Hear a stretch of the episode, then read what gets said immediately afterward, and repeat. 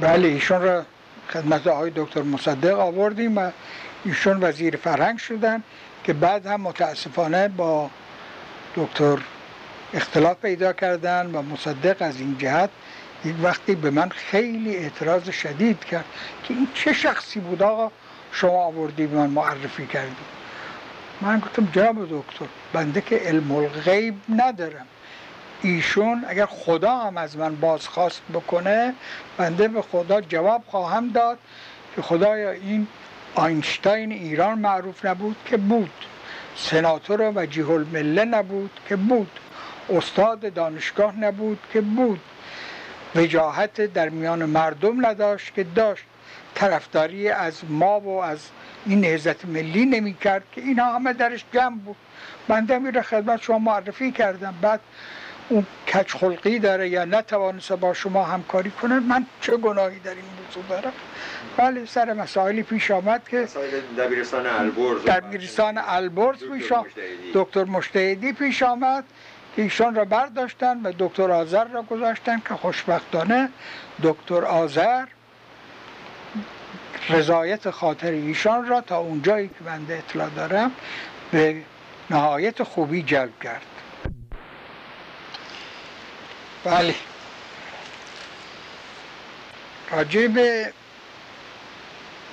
حکومت مصدق و پیش آمد حکومت مصدق به اونجا رسیدیم که بعد از تشکیل اون حکومت بلا فاصله دولت انگلیس به قانون ملی شدن نفت اعتراض کرد و اعتراضنامه به دولت ایران داد.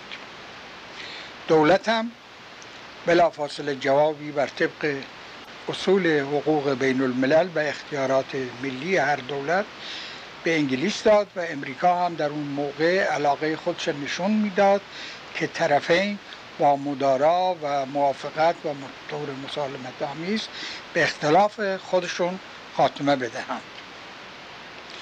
انگلیس ها تهدید کردند که تهدید جنگی تهدید حرکت کشتی و اینا کردن. ولی دولت ایران به این بلوف ها توجهی نکرد و ما متوجه بودیم که انگلستان نمی‌توانه در این موقع یک چنین عملی دست بزنه.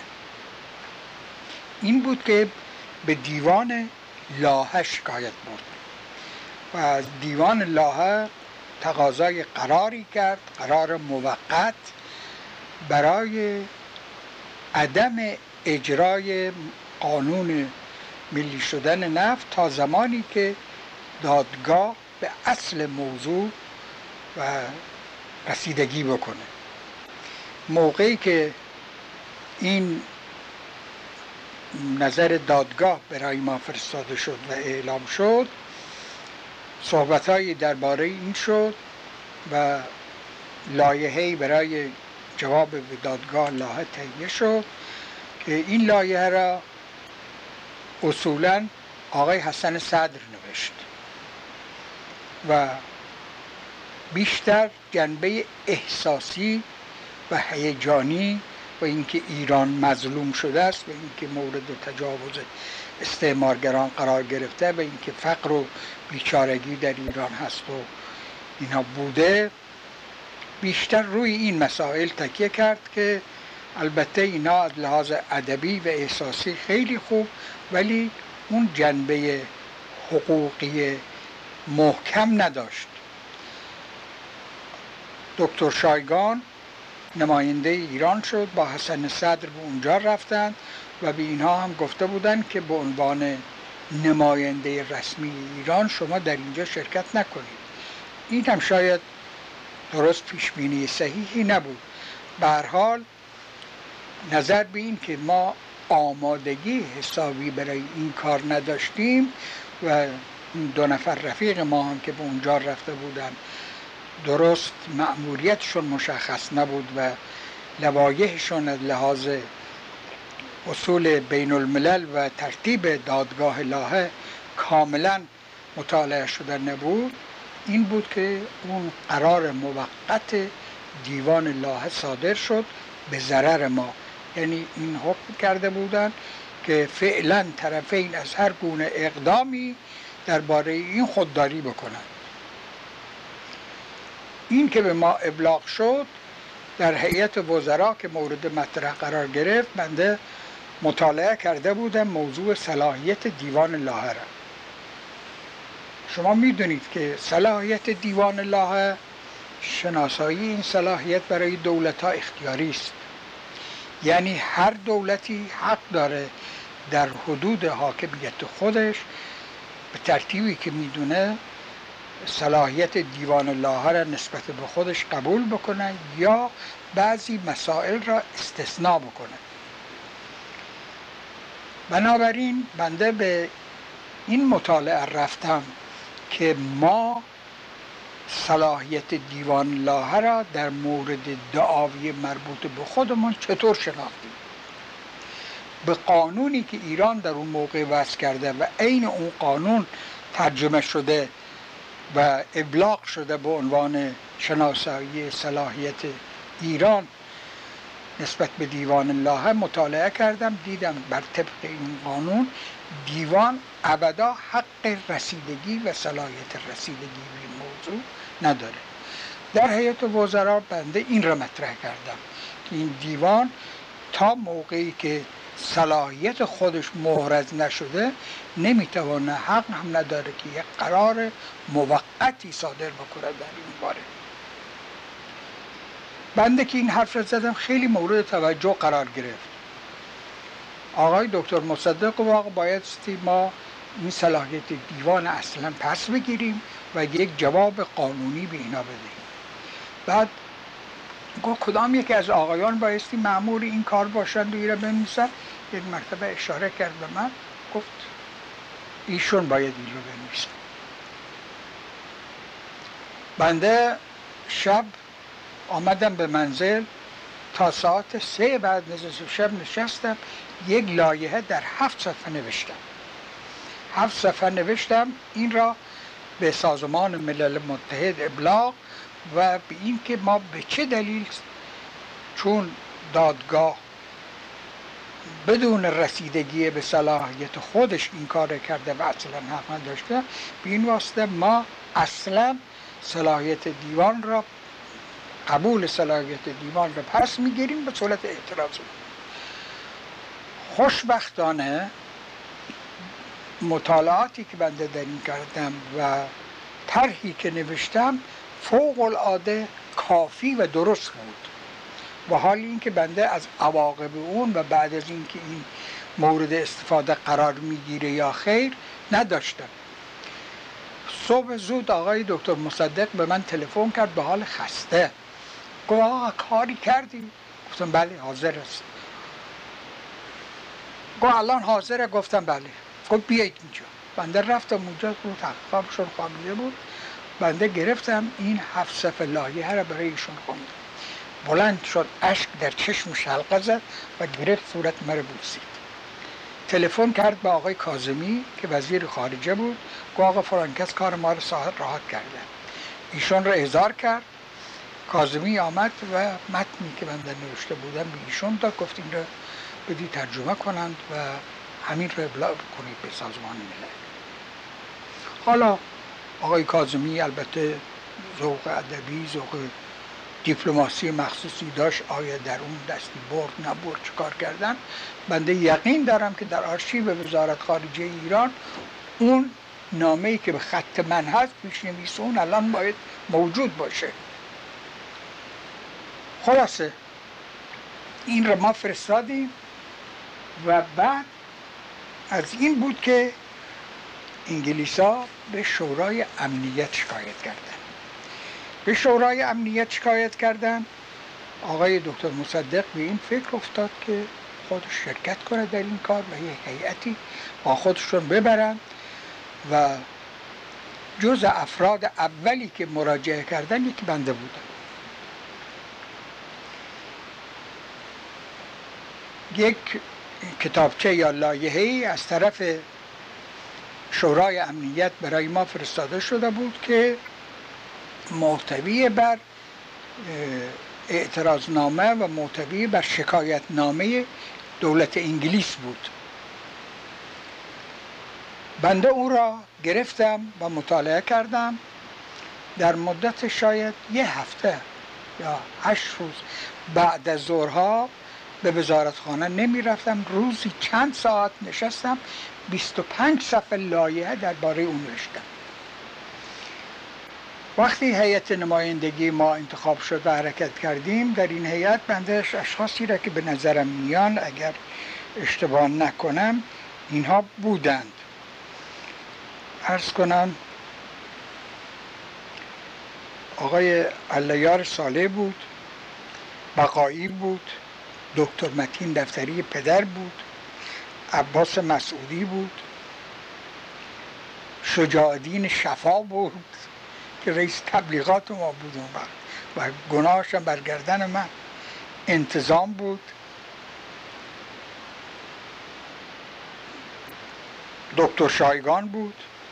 و این افراد شجاعدین شما شفا رو شما معرفی کرده بودید؟ متاسفانه چون شجاعدین شفا عضو حزب میان ما بود و در کمیته مرکزی حزب وجود داشت و من از اون اون موقع خیلی وطن دوستی و اینها دیده بودم.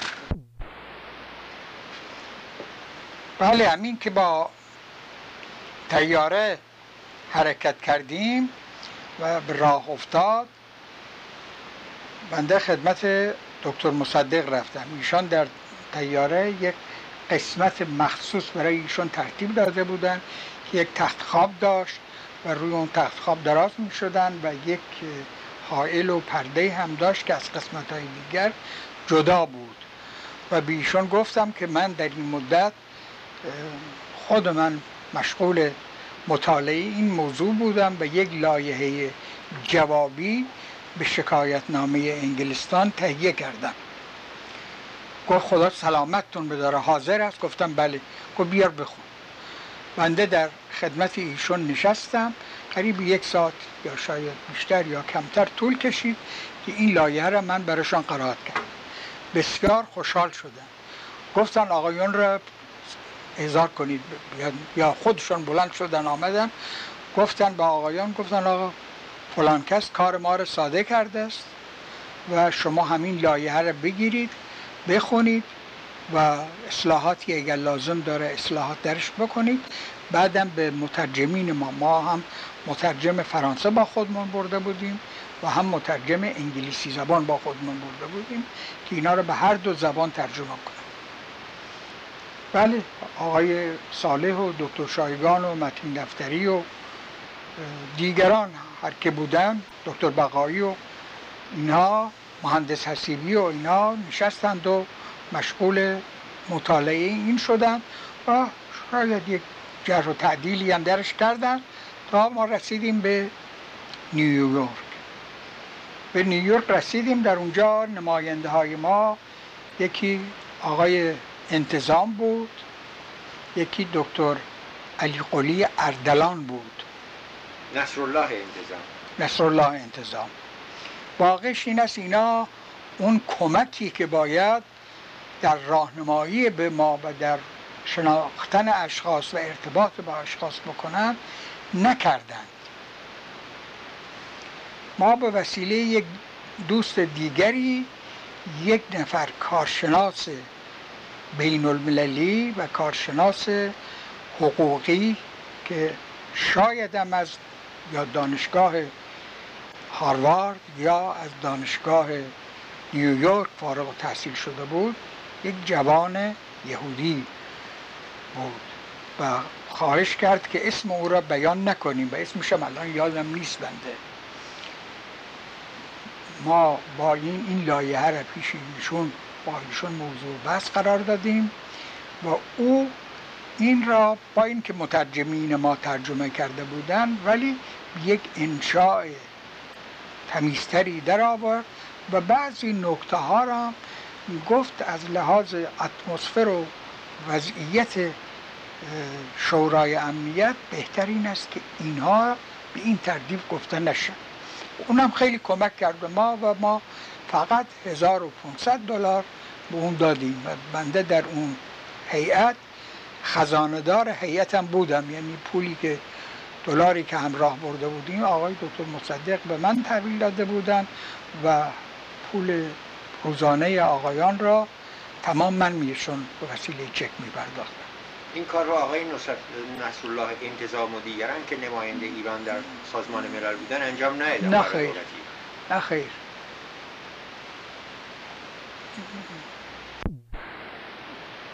خلاصه.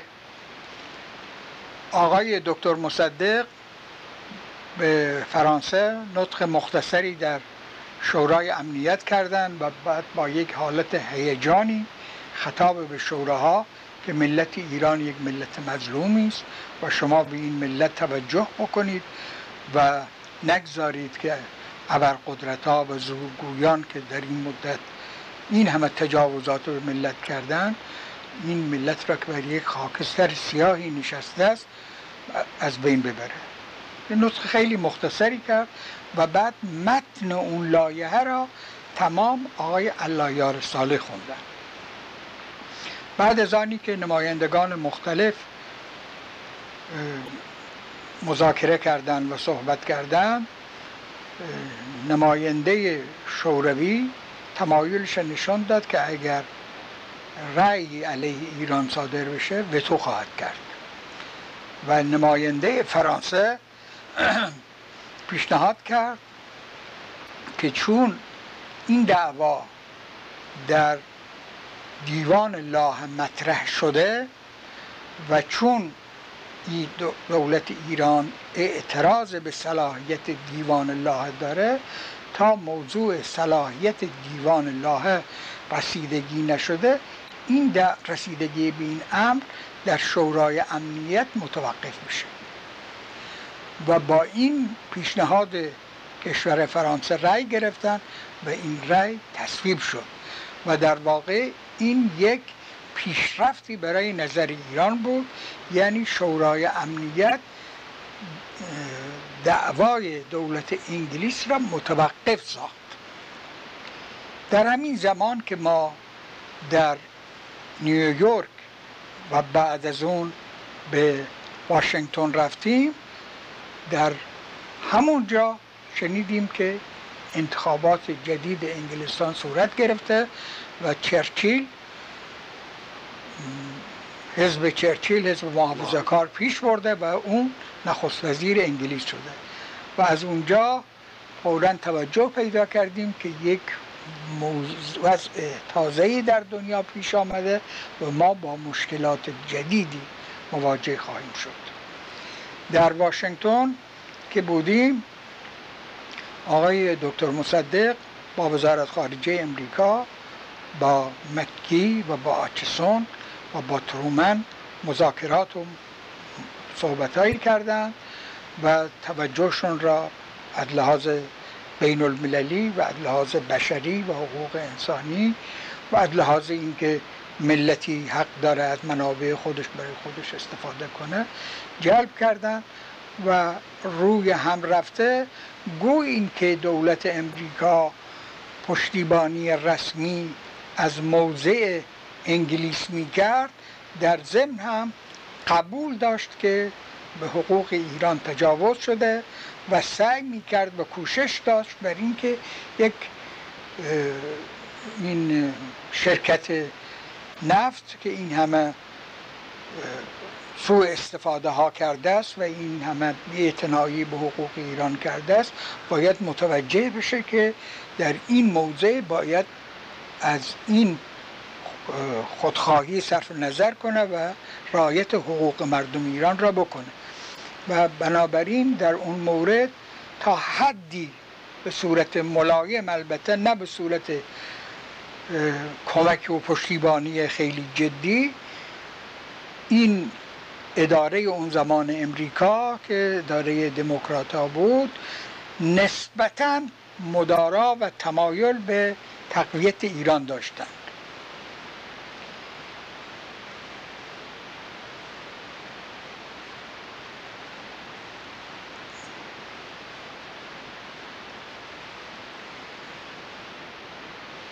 بنده این مطلب را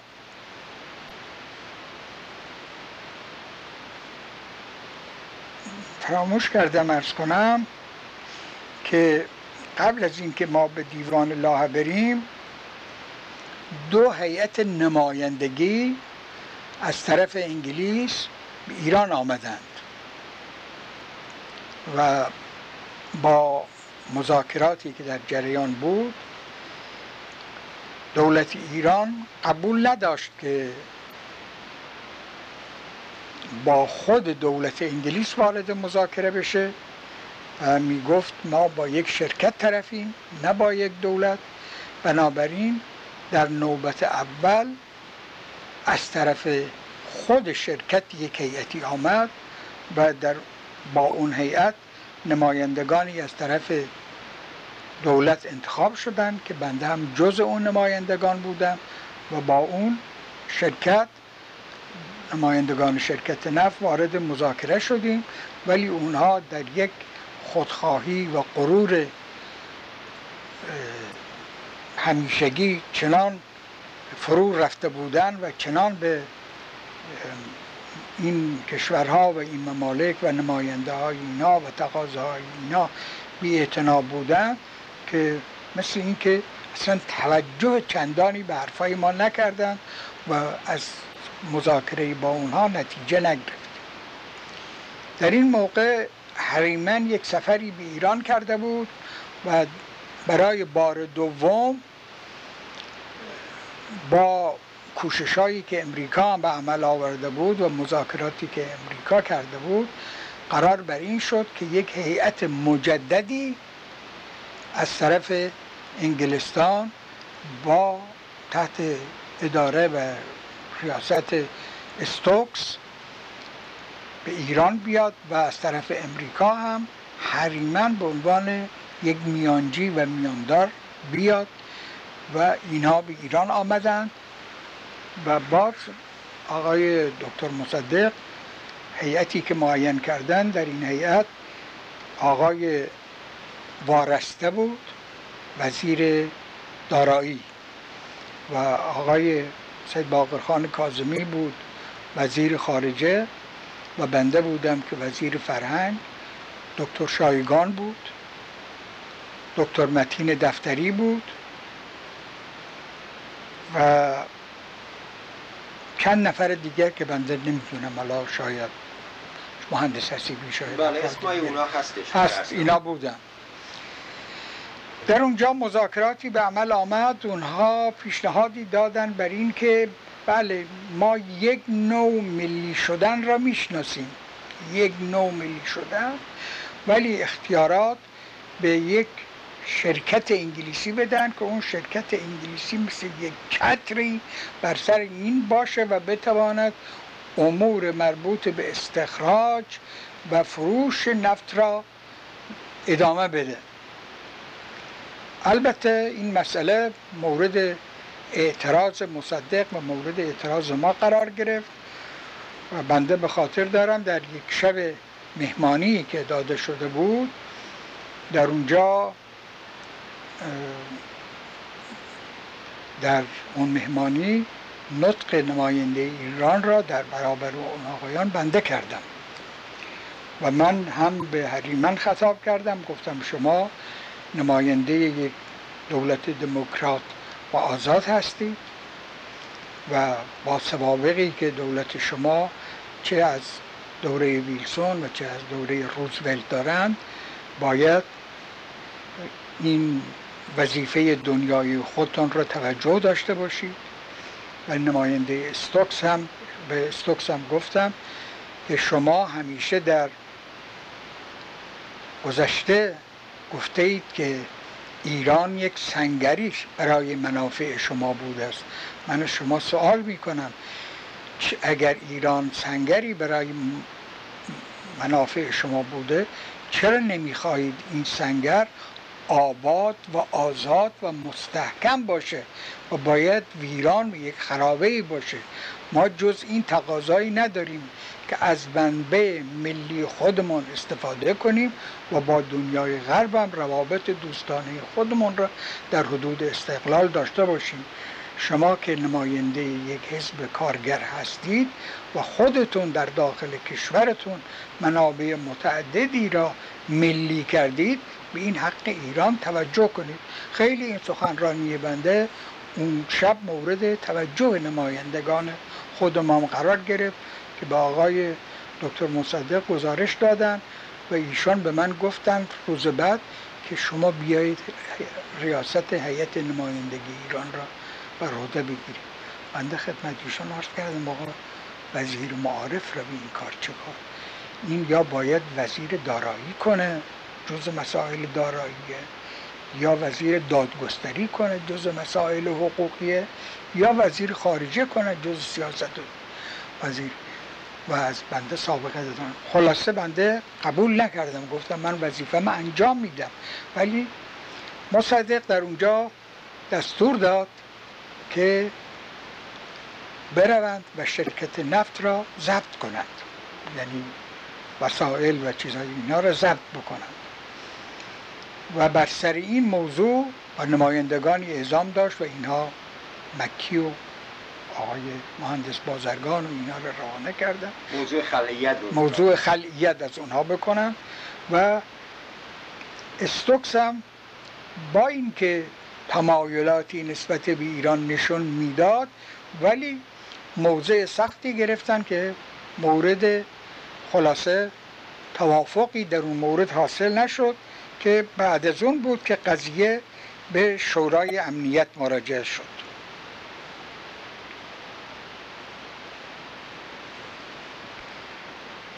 بعد از مراجعت به ایران در وزارت فرنگ یک استرابات و هیجاناتی از طرف دانشجویان فراهم شده بود اعتصابی کرده بودند شورای دانشگاه را توقیف کرده بودند. اعتصاب توده ها بله. شورای دانشگاه را توقیف کرده بودند. این بود که آقای کازمی که قایم مقام دکتر مصدق در تهران بودن تلگراف کردن. دکتر مصدق به من امر کردن که من زودتر از واشنگتن حرکت کنم و برگردم به ایران. این بود که بنده زودتر برگشتم برای رسیدگی به کارهای فرهنگ و دانشگاه و اینا که آمدیم به هر ترتیبی بود اون سر صدا را خوابوندیم. یک دو ماه بعد که عمر مجلس به پایان می رسید بنده از آقای دکتر مصدق خواهش کردم که چون من بیشتر وقتم در امور در کارهای مربوط به نفت صرف میشه و علاوه بر این در مجلس لازم است که ما یک نیروی قوی داشته باشیم. اجازه بدید که من در از کار وزارت فرهنگ کنار گیری کنم. در انتخابات کرماشا شرکت بکنم. شاید از این لحاظ بتوانم خدمت مفیدتر و موثرتری بکنم که امروز صبح توضیح دادم و ایشان هم با اون شرایط قبول کردن و آقای دکتر محمود حسابی وزیر فرهنگ شد. بنده به کرماشا که رفتم آخرهای پاییز بود و تقریبا تمام مدت زمستان این جریان انتخابات طول کشید.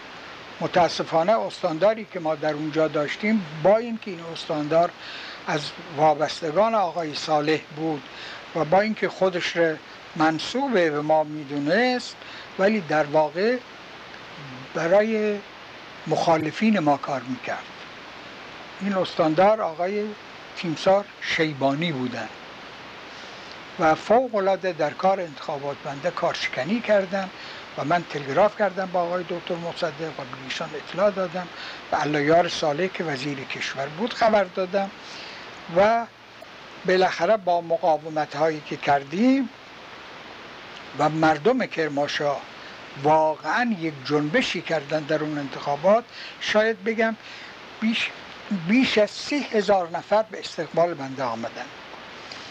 و در اون انتخابات که یک انتخابات فوق العاده آزاد و همگانی بود ما هر چهار نفر نماینده استان کرمانشاه را از جبهه ملی انتخاب کردیم و تمام نمایندگان دورهای گذشته که در انتخاب شرکت کرده بودن مردود شدن توانستیم بنده به نمایندگی اول و سه نفر دیگر که از دوستان و همراهان بنده بود انتخاب شدن یک پیروزی نمایانی بود که در روز عید بنده برگشتم به تهران و به زیارت آقای دکتر مصدق رفتم. ایشون از نمایندگی بنده و پیشرفت ما در کرمانشاه اظهار خوشنودی کردن ولی اعتراض به من کردن راجع به دکتر محمود حسابی و معرفی دکتر محمود حسابی. بنده ایشون جواب عرض کردم آقای دکتر اسم کوچیک اون تیمسار شیبانی چی بود؟ یادتون میاد؟ کازم شیبانی دکتر کازم شیبانی بله اوائل سال 1331 بود که انتخابات دوره 17 هم در جریان بود. در سی جریان داشت و در سی و یک تقریبا قریب بیش از 80 نفر نماینده انتخاب شده بود. ولی چون در همه جا دربار مداخله می‌کرد ارتش به حکم دربار مداخله می‌کرد در کرمانشاه هم که گفتم مداخله داشت و نمایندگان زیادی از غیر نمایندگان واقعی مردم به تحمیل همین فرمانداران و مامورین ارتش و شهربانی و دستورات مستقیم و غیر مستقیم که از عناصر درباری صادر می‌شد انتخاب می شدن و مرحوم دکتر مصدق احساس می‌کرد که در یک وضعیت ناگواری افتاده بنابراین با همون هشتاد و چند نفری که انتخاب شدن انتخابات را متوقف کردن و این نمایندگانی که انتخاب شدن به تهران آمدن. در همون اوائل سال سی و یک بود. چند جلسه بیشتری از مجلس تشکیل نشده بود. شاید هیئت رئیسه مجلس هم هنوز انتخاب نشده بود که آقای دکتر مصدق اعلام کردند که باید به دیوان لاهه بروند برای رسیدگی نهایی به صلاحیت دیوان لاهه. بنده را خواستن و با من مشورت کردن. گفتن چه اقدامی باید بکنیم بنده اینجا بایستی اقرار بکنم. بنده به ایشان ارز کردم رفتن ما به دیوان الله به منزله رفتن گوسفند از پای خودش به قربانگاه.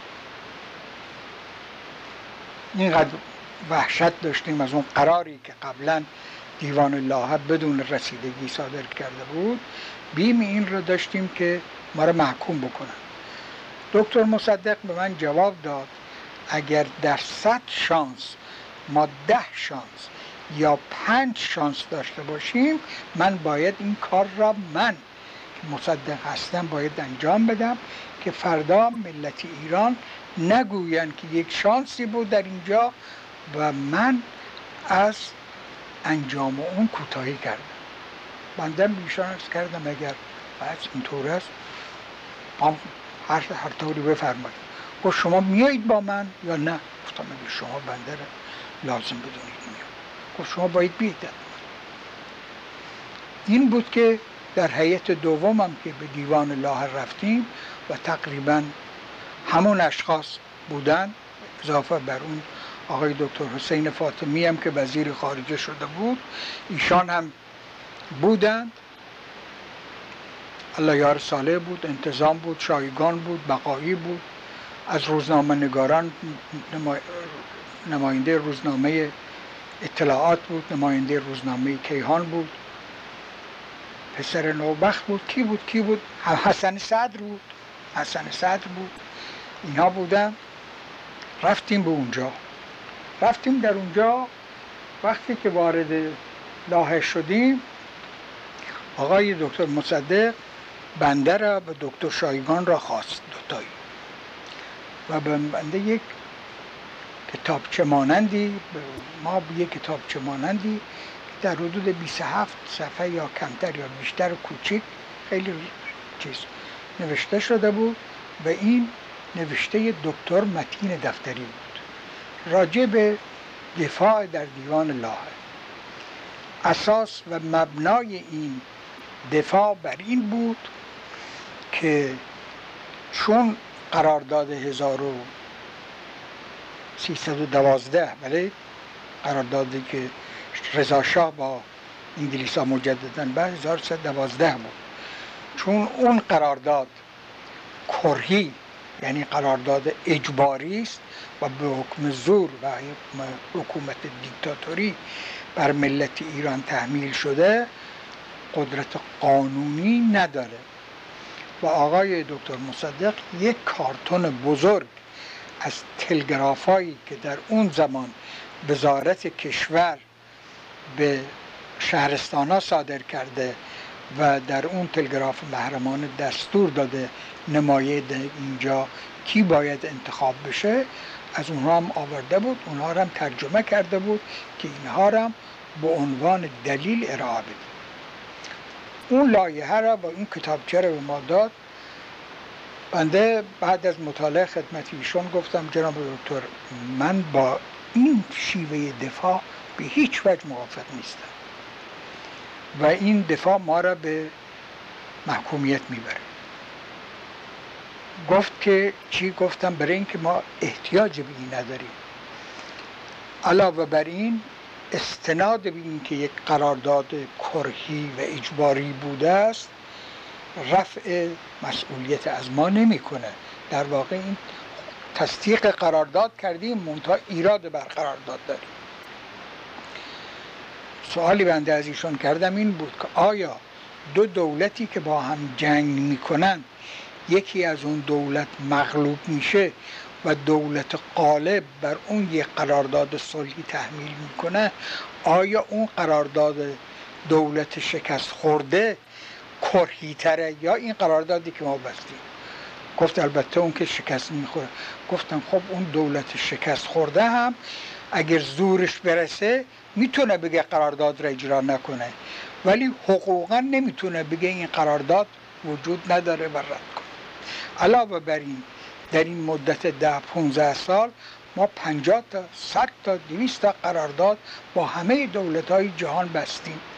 هزار قانون در این مدت این مجلس های ما همین مجلس هایی که به این ترتیب انتخاب شدن این مجلس ها وضع کردن.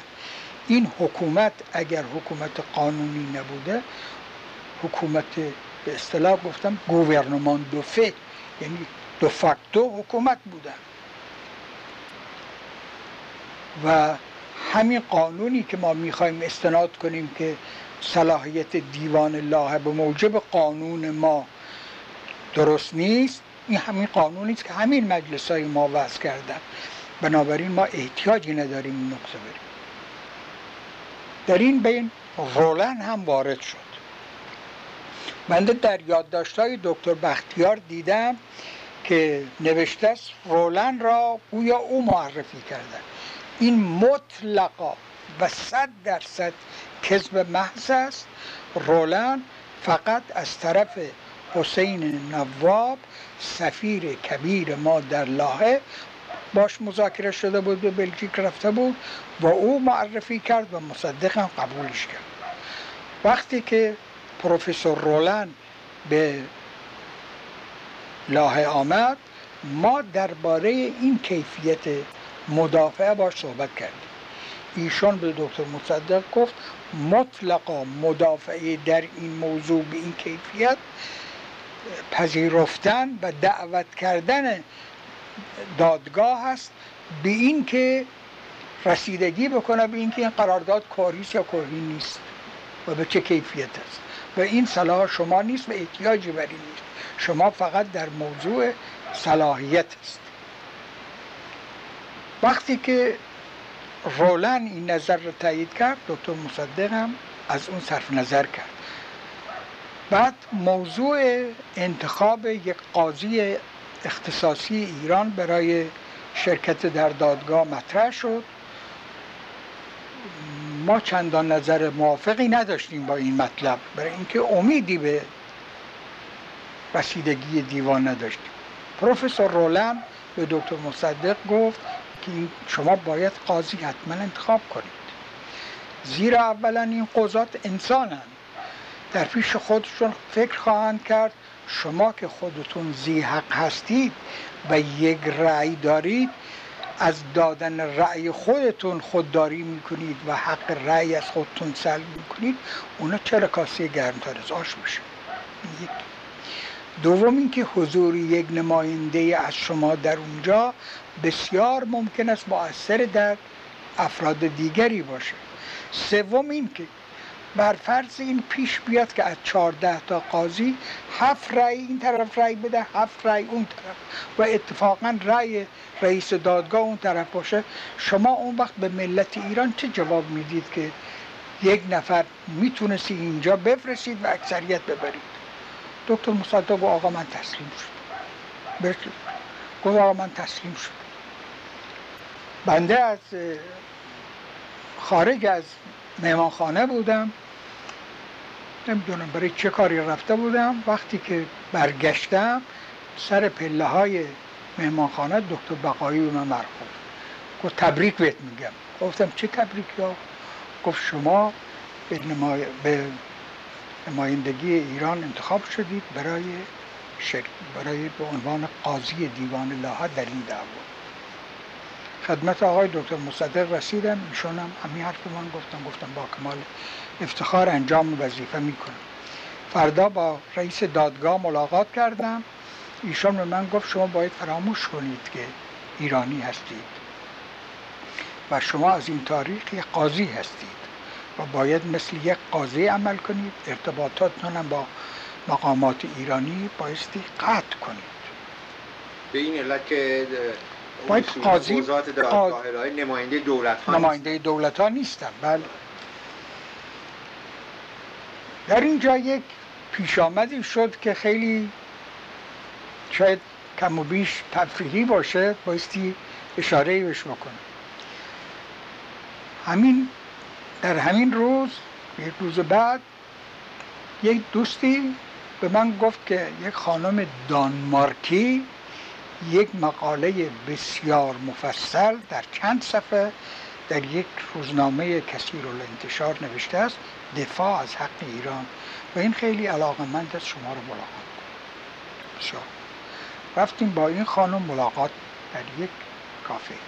وقتی که بنده رفتم دیدم این خانم یکی از ستارگان درجه اول زیبایی و وجاهت در سن قریب بیست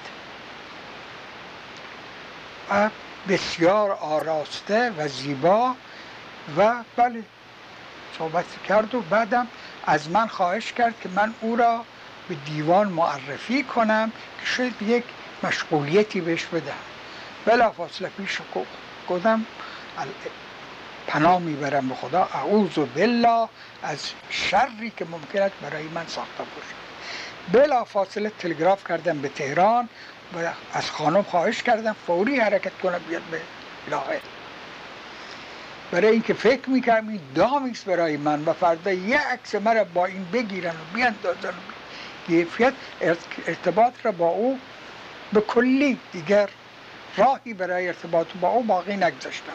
و خانم هم آمد به لاهه و اتفاقا رئیس دادگاه بنده نمی‌دونم این چه موضوعی بود که اینقدر جالب توجه باشه مرا تحسین کرد برای این کار. و گفت بسیار کار خوبی کردید که خانمتون را آوردید چون حتی مخارج خانم هم آمده شد و ایناشم دادگاه می پرداخت بله بعد از آنی که مذاکرات در دیوان چه نماینده ایران پروفسور رولند در چند جلسه یا چهار پنج جلسه و چه نماینده انگلیس که گویا دادستان دادگستری انگلیس که تقریبا منزله وزیر دادگستری انگلیس او بیان می‌کرد تمام شد و کار جلسات دادگاه تمام شد هیئت نمایندگی ایران برگشتن و بنده در اونجا موندم و دکتر محمد حسین علی آبادی رم آقای دکتر مصدق اونجا گذاشتن که اگر کمکی لازم باشه به منده بکنن ما از اونجا به اونا که رفتن جلسات محرمانه دیوان تشکیل می شد مطابق قاعده دیوان الله این است که وقتی بحث می‌کنن در یک موضوعی اول از تازه ترین قاضی شروع می‌کنن و در آخر رئیس دادگاه رأی خودش اعلام می‌کنن. نظر گرفتن که مطلقا بعد از بحثی که مطلقا فقط راجع به صلاحیت صحبت کنن و این مورد اعتراض نبود. بعد از او رئیس دادگاه از من پرسید که شما نظر خودتون را راجع به صلاحیت دادگاه بیان کنید. بنده از ایشان خواهش کردم که اگر خلاف مقررات نیست چون من تازه وارد هستم و ترتیب بحث اینجا رو نمی‌تونم موافقت بکنید که من روز دیگر در این باره بحث بکنم. پذیرفتن ایشان و نمایندگان دیگری شروع بحث کردن سه نماینده صحبت کرد که از این سه نماینده دو نماینده به نفع ما بود یکی به زیان ما. روز بعد بنده هم با مدارکی که تهیه کرده بودم و اتفاقا سعی کردم دو سه تا از کتاب های استادان حقوق بین الملل که در اون دیوان شرکت دارن از اون, از اون جمله پروفسور بادوان که چیز دولت فرانسه بود فرانسوی بود کتاب حقوق بین الملل بادوان را راجب حق حاکمیت ملل و حق ملی کردن و حدود حاکمیت ملت ها از کتاب های خود اونا استفاده کردم و لایه هم را بر طبق اون ترتیب دادم که روز بعد در جلسه قرائت کردم. و وقتی که صحبت می کردم اونجا واقعا یه حالت چیزی شکی به من حاصل شد. برای اینکه کلام از دهن من خارج می شد بلا فاصله می دیدم انگلیسیش میاد روی چیز. و تعجب بیشتر از این کردم. وقتی که استناد به یک کتاب می کردم که پروفسور فلان در کتاب فلان نوشته است دو دقیقه بعد می دیدم عین این کتاب با آسانسور از کتابخانه چیز؟ دادگاه. دادگاه آمده بالا. و بنده برای مطالعه اونا قریب چل پنجاه کتاب به چیز بردم به هتل بردم و در هتل مطالعه می‌کردم به این ترتیب کارشون منظم بود. بعد به تدریج به جایی رسید که تمام چهارده نفر قاضی رأی خودشون اعلام کردن. البته قاضی روس تمارس کرد نیامد. قضات دیگر رأی کردن. قاضی مصر به نفع ما رأی داد. قاضی یوگسلاوی به نفع ما رأی داد. قاضی نروژ به نفع ما رأی داد. دو تا از قاضی های یکی از قاضی های امریکای جنوبی به نفع ما رأی داد. دو تاشون مخالف رأی دادن. فرانسوی ها به نفع ما به ضرر ما رأی دادن. ارز کنم کانادایی به ضرر ما رأی داد. امریکایی به ضرر ما رأی داد. ولی قاضی انگلیسی به نفع ما رأی داد. و به جای رسیده بودیم که هشت رأی در مقابل پنج رأی اینطوری بودیم. همون وقتا قاضی روسیه تمارز کرد. قاضی روسیه تمارز کرد. بله. هم پروفسور گریرو به نظرم اسمش بود بله. رئیس دیوان الله بود در این زمسیه رو صحبت کرد گفت vous allez voir il va faire la boule de neige می‌دونید یعنی چی؟ نه خیر من این رو بعدا می‌پرسم ازتون که برامون بنویسید بله گفت خواهید دید که این مثل گلوله برف که از کوه میاد پا پایینه بزرگ و گنده بله، میشه تبدیل به بهمن میشه. گفت این رای خواهید دید il va یعنی مثل چیز زیاد خواهد شد. خلاصه شدیم به نه به پنج. نه به پنج بعد ترتیبش این است که یک کستیونری تهیه می‌کنن از روی این بحثا و روی اون کستیونر از هر کسی می می‌پرسن و باید به او جواب بده بله یا نه فقط. و خب اینها را به ترتیب سوال کردن و خوشبختانه خدا هدایت کرد. درست و حسابی ما جواب دادیم و دیگران جواب دادن. بعد سه نفر به نظرم یا سه نفر یا پنج نفر. از اکثریت که رأی داده بود چون باید رأی مطابق رأی اکثریت باشه سه نفر از اکثریت را معین کردن برای رداکسیون رأی. که این سه نفر یکیش قاضی نروژ بود یکی قاضی یوگوسلاوی بود یکی قاضی چینی بود. چین چین تایوان. شور اول رأی اینها تهیه کردم و شور این تمام شد. میارن می‌خونن هر کس ایرادی اعتراضی داره ایراد و اعتراضش می‌کنن. اگر هیئت پذیرفتن اون ایراد را وارد می‌کنن که بنده خود من به چند نکته در اونجا به اون رداکسیونی که شده بود اعتراض کردم و اتفاقا اون اعتراضا قبول واقع شد. خیلی با ملایمت و مدارا و با ادب من صحبت می‌کردم. و در شور برای شور دوم رفته بود که مرتبه دیدیم در ایران پیش آمد جدیدی شده است و اون خبر استعفای دکتر مصدق و انتخاب کابینه قوام مسلطن است. در اساسنامه دیوان لاهه ماده وجود داره. این جالب است که شما متوجه باشید. به این است که می‌گوید طرفین دعوا ژوسکو پرونونسه دو یعنی تا اون دقیقه ای که حکم دیوان صادر نشده با توافق همدیگر می‌توانند دعوا شده پس بنده دیدم که این زحماتی ما کشیدیم. حکم حاضر شده رأی داده شده به شور اول رداکسیون حکم هم نوشته شده.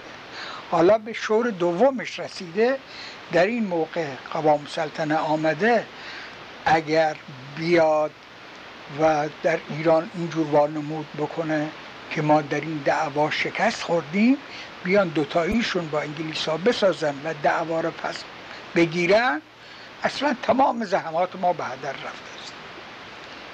وجدانم ناراحت شب تا صبح نخوابیدم. یادم میاد در دیوان که راه می‌رفتم سرفکنده و ناراحت از این وضع مملکت من شرمنده بودم که این خبر در روزنامه می‌دیدم. پروفسور استاد چه رئیس نماینده یوگوسلاوی که اسمش متاسفانه الان یادم نیست دستی روشونم گذاشت گفت چرا آقای سنجابی ناراحت هستی؟ گفتم از این جریانات ایران ناراضی هستم و وحشت از نتیجه دادگاه دارم. گفت نترس آقای سنجابی ایلیا دژوژ برلن این جمله معروف فردریک دومه که خواسته بوده خانه یک نفری را ضبط کنه و چون قصر داراییش بگذاره اون زن گفته بود است که در برلن قاضی هست. این به من گفت نترس ایلیا دژوژ برلن به زبان فرانسه بود به هر حال روز بعد من به این فکر افتادم چاره ای برای این کار بیاندیشم. به حسن صدر که در اونجا هنوز مونده بود گفتم فورا برگرد به ایران. برو به دکتر شایگان به بقایی و به دکتر مصدق و هر کس که می‌تونید بهشون بگید که آقا ما در این دعوا حاکمیم. مبادا حکومت و مجلس مغلطه بکنن و این دعوا رو از بین ببرن. فوری برو هیچ معطل نشو. باز به اینم قناعت نکردم به عمل دیگری کردم که اینجا بایستی اقرار بکنم. با این بود رفتم به سفارت. سفارت خودمون. حسین نواب خواستم. دوتایی رفتیم بعد از ظهر. به دفتر اون و من دادم ایشون یک تلگراف رمز به وزارت خارجه و قوام سلطنه کرد و این بود که به طور تحقیق ما در این دعوا حاکم هستیم. بنابراین خاطر جناب اشرف باید در اینجا متوجه باشه که اقدامی برخلاف مسلحت ایران نشود. به این تلگراف رمزش کردیم. و خودمون بردیم به تلگراف خانه و مخابرش کردیم. این یک کاری هم بود که اونجا انجام دادیم. ولی فردا صبح که من در روزنامه رو خواندم دیدم اصلا وضع ایران برگشته. مصدق آمده سر کار. و شما سیتی ایران تشریف ندارید؟ نه خیر. بنده دیدم مصدق هم و این دفعه با گردن افراشته و سر بلند وارد دادگاه شدم. دادگاهی ها و کارکنان دادگاه مثل یک قهرمان به من نگاه می‌کردن. و دیوان روز رأیش را اعلام کرد. تقریبا قرائت دومم تمام شد روز رأی اعلام کرد. تقریبا روز اعلام رأی دیوان الله با برگشت مصدق به حکومت مصادف هم بود. یعنی دو پیروزی تقریبا در یک روز صورت گرفت. هم سقوط قوام سلطنه و برگشت مصدق و هم صدور حکم دیوان لاغر. بله و به این کیفیت ما این خدمت را در دیوان لاهای انجام دادیم و بعد از من به پاریس رفتم و بعد چند روز به ایران برگشتم که دکتر مصدق فوق العاده نسبت به بنده محبت کردند و تجلیل کردند و خوشنود بودن از این جریان. از اینجا وارد مجلس شدیم. مجلس تشکیل شده بود. به اعتبارنامه ها رسیدگی شده بود و مجلس رسید. به کارش افتاده بود. ولی در کار این مجلس تحریکاتی به عمل آمده بود. تحریکات اول به طور تحقیق از ناحیه دربار بود و یک اکثریت علیه مصدق به وجود آورده بودند. کارگردان این هم امام جمعه که از خیشاوندان نزدیک مصدق بود. امام جمعه را به عنوان ریاست مجلس انتخاب کرده بودند و بعدم مصدق با شاه بر سر اختیارات و بر سر وزارت جنگ اون اختلاف را پیدا کرده بود که منتهی به استعفاش و آمدن قوام سلطنه و اون حیاهو و جار و جنجال قوام سلطنه و بعدم قیام عمومی مردم و بالاخره تسلیم شدن دربار و وحشت شاه و تسلیم شدن دربار و برگشت مصدق به حکومت. شما از اون تماس نمایندگان مجلس نمایندگان فرکسیون نهضت ملی با شاه در رابطه با واقع سیتیر اطلاعی دارید. بله خب. شد؟ بنده خبر دارم که چند نفر از اونا یا مهندس حسیبی هم توشون بودن با شاه صحبت کردن و شاه اونجا کلی چه باخته بوده این صحبت از مجلس شد یا آقایون نمی‌دونم. نمی‌دونم. در خیلی در توی مجلس نبوده. از مجلس نبود دربار در نمی‌دونم به کجا رفتن ولی می‌دونم اینها رفته بودن. بله بنده که وارد اونجا شدم دیدم که خب اکثریت مجلس به نفع مصدق حالا امروزه تشکیل شده و مصدق یک نیروی عظیمی در داخل مملکت پیدا کرده و اختیارات هم هم گرفته است و مجلس هم در حال انقلابی است.